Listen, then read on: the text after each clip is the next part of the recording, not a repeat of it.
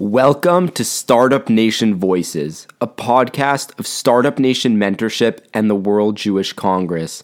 Startup Nation Mentorship pairs extraordinary college student leaders with top Israeli industry and government mentors.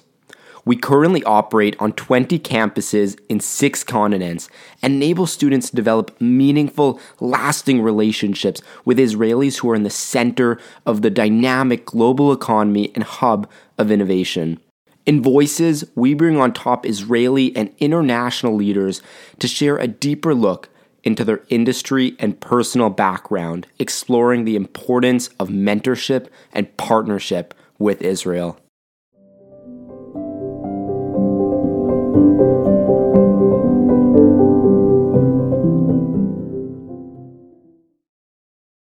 So I'm Justin Shapiro. I'm the co-founder and head of Canada for Startup Nation Mentorship and a medical student at the University of Toronto.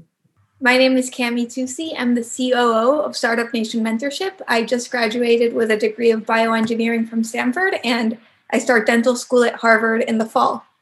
And today, it's such a privilege we have to welcome Dr. Tarif Bader to this week's episode. Up until about a month ago, uh, a few months ago, Dr. Bader served as the IDF's chief medical officer, a position that he filled for the last three years. He specializes in pediatrics and medical management, built multiple master's degrees, and I definitely cannot do his heroic career justice. So I want to turn it over to Dr. Bader to introduce himself and start off maybe by telling us a bit about his career so far. Okay, actually, it's a, it's a, we started with a hard question because it's a, it's to summarize also almost uh, 30 years in a couple of minutes. But uh, I can say that uh, I'm uh, I will start with the with, with the say with the saying that I'm very satisfied with the career that I I, I had, both in the military career and the and the military and the medical career.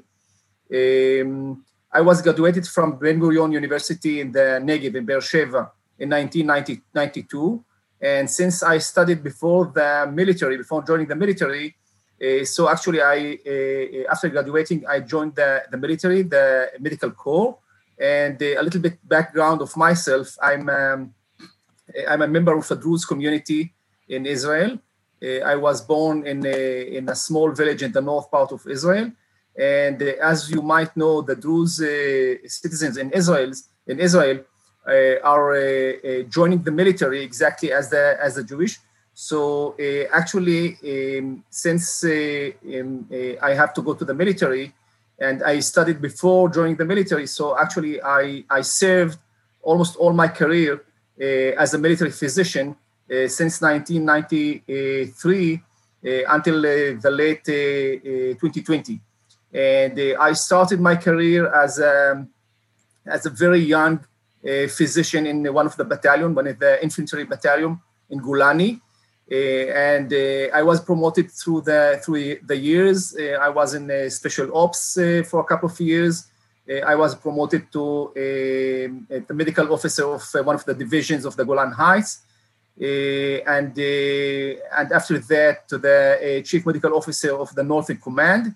And in between, uh, what we do in the military is uh, is going uh, out to the hospitals to do the specialties. specialties and as you mentioned, I'm a pediatrician. So actually, I worked uh, for almost four years uh, in the Western Galilee uh, Hospital in Nahariya. Uh, during that period, um, I was chosen to be uh, one of the investigators uh, of the pediatric investigators in, in the, at, the, at the National Institutes of Health in Bethesda in Maryland for a couple of months. Uh, and the, the other uh, period that I was in the civilian uh, system, I was the uh, deputy CEO of one of the hospitals for uh, two years. So as you see, I I, uh, I shared the military uh, professionalism and the civilian civilian one. And in the military, I reached the highest level of uh, of military medicine. Uh, I was the commander of the medical corps, as we call it, the Surgeon General uh, for uh, for three uh, three years. Actually, the, that that was the highest level, the highest degree, and the, my last position in the military. and I did that until late September last year. And I mentioned my background, so I'll mention mention it again. uh, by becoming the Surgeon General, I was the first uh, Druze officer in Israel to become the, uh, the Surgeon General. So this is uh, uh, in, in, in a brief summarize of, uh, of my career. Of course, I did a lot of, you mentioned the humanitarian missions.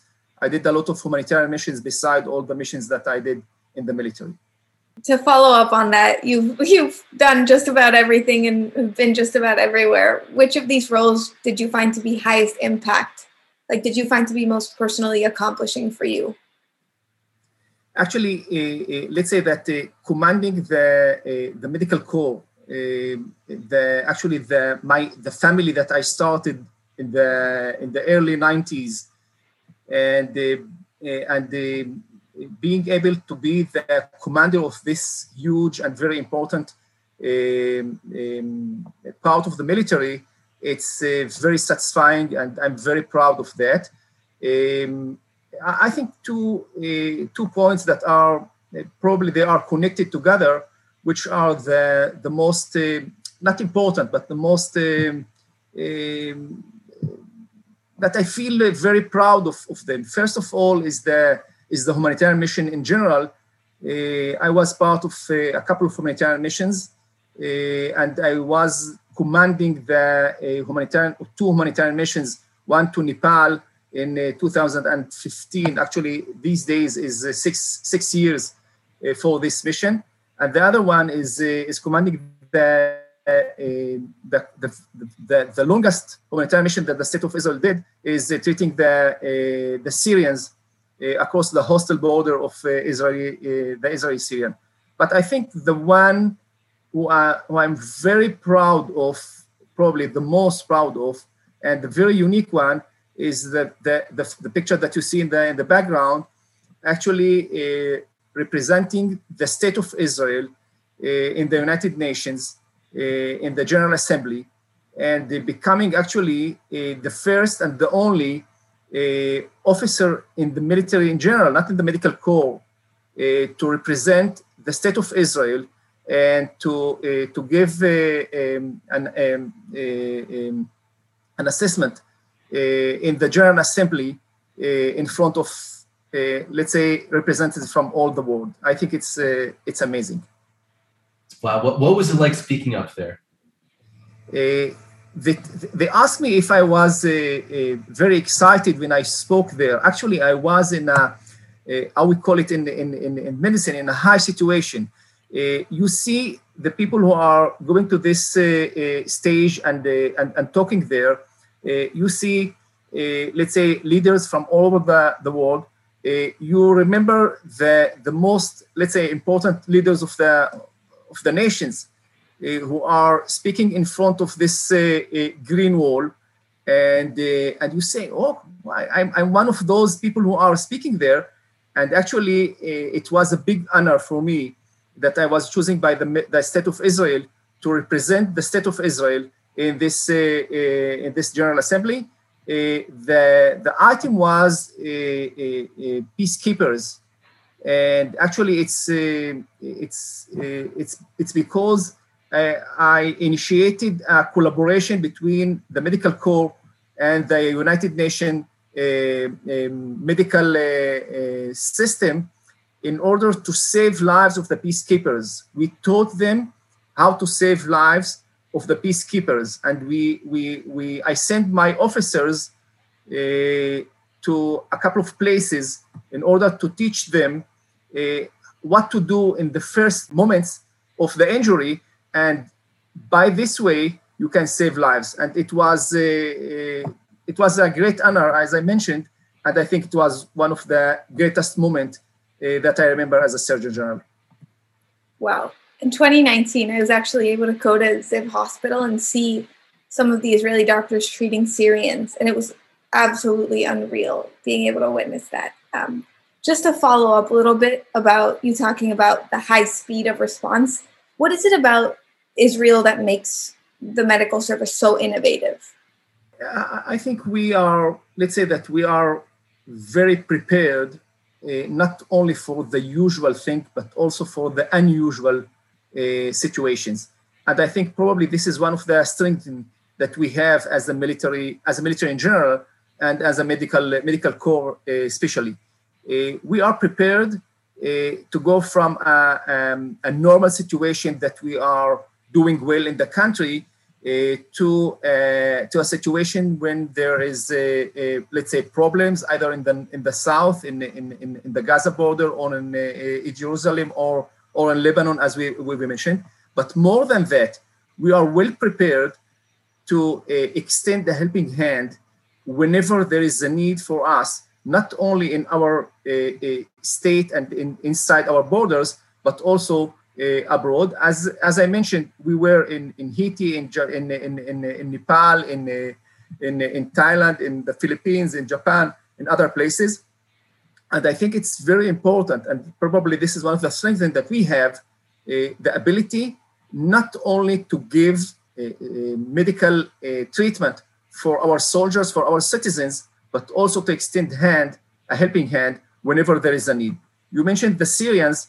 It's totally not obvious that uh, you are uh, uh, you you are you you having such a humanitarian mission across a hostile border, but we are teaching our personnel uh, to extend a helping hand and to treat whomever who need our our help or our uh, uh, our treatment. And actually, this is what we did in uh, February 2013 when those seven Syrians came to the border seeking for treatment. Um, so the innovation that we are talking about is to to try how to eliminate preventable death in the in the in one hand and how to do the same for all the casualties that we are facing, whether they are uh, uh, soldiers, citizens, or uh, foreigners.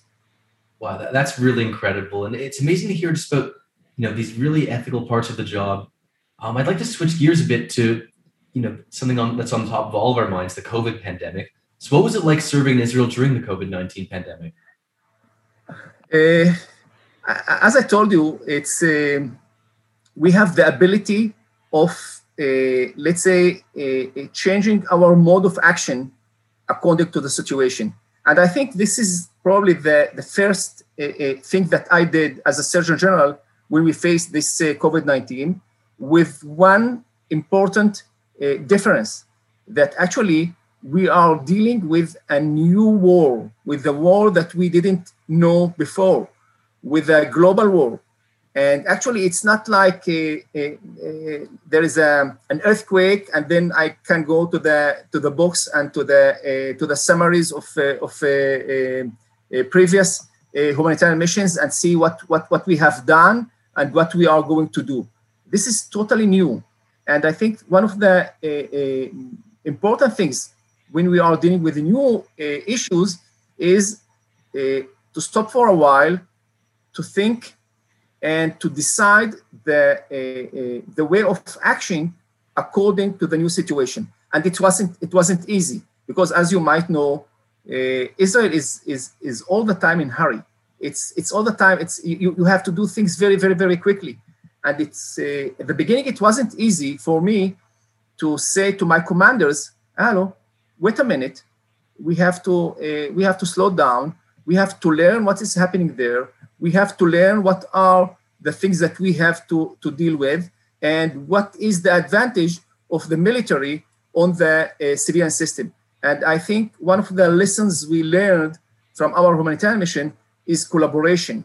And I think we, we have this collaboration inside the country and outside the country. I can tell you that I had a lot of uh, Zoom calls and uh, consultations with my colleagues abroad uh, learning from the learning and teaching, of course. Uh, let's say changing ideas with uh, with with physicians from from Italy, from China, from the States, from Canada, from Germany. So it was very important for us to share the knowledge of what is known about this pandemic. It, it was totally new, and I can tell you that part of the things, probably a lot of things, we did it first and we taught the others what, what to do. And again, the collaboration between the military and the civilian system was one of the cornerstones that we, uh, uh, we dealt with. I, I guess just more concretely, it's amazing to hear about the collaboration. What specifically, the, the entire world is looking at Israel, right? Especially in regards to how Israel is handling the pandemic. It's on news sources everywhere. What's a concrete lesson that, that you think the world most gained from Israel and, and Israel's response? even though I was uh, uh, in the military for, for almost 30 years, uh, we have to, uh, to understand that military alone is not uh, enough uh, to deal with this, this pandemic.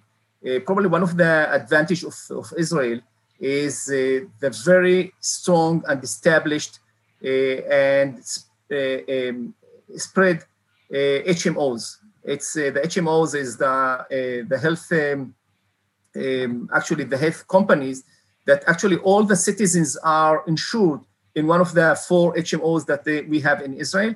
And I think the fact that uh, every citizen and every um, um, either town or village or whatever is there are um, a, a, clinic of one of the HMOs at least, and the ability of the state of Israel, of the of the physicians, of the care uh, of the caregivers to reach almost everyone. I think it's one of the strengths of the state of Israel. Uh, and probably, and it's not a secret, that the, um, uh, the involvement of the leaders in Israel was very important. It's not easy to buy uh, that amount of, uh, of vaccinations, for example, because let's let's put on the things on the on, on the table and the, and and and the, and the, uh, talk directly uh, all the things that we did before the vaccination was nice, but I think the, uh, uh, the, the real solution was the vaccination and the ability of the state of Israel not only to buy these vaccinations, but also to uh, ensure that until now we have more than uh, uh, 5 million inhabitants, citizens that are vaccinated for two doses.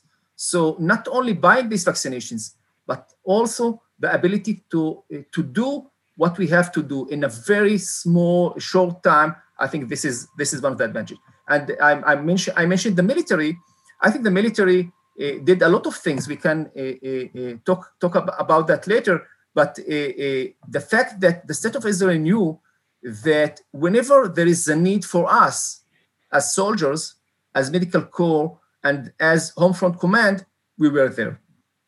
It's really, really incredible. And you know, you're very involved in the world of healthcare at large. What do you think are some of the most exciting developments going on in the world of healthcare right now? Uh, let's say that uh, um, the fact that we are uh, looking about the, the problems and trying to find the solutions, I think it's it's it's amazing. because let's say that a year and a half ago, no one talked about vaccinations to COVID 19 and I think the ability of the, of the people all around the world to recognize the problem and to try to find a solution. And I mentioned the word collaboration. It's much more strong than word. It's not only the word. I think the, the, the, the collaboration itself, I think it eh, probably, uh, let's say that uh, we have to, um, to differentiate between collaboration and competition. And sometimes we are more dealing with competition and, and less with, with collaboration.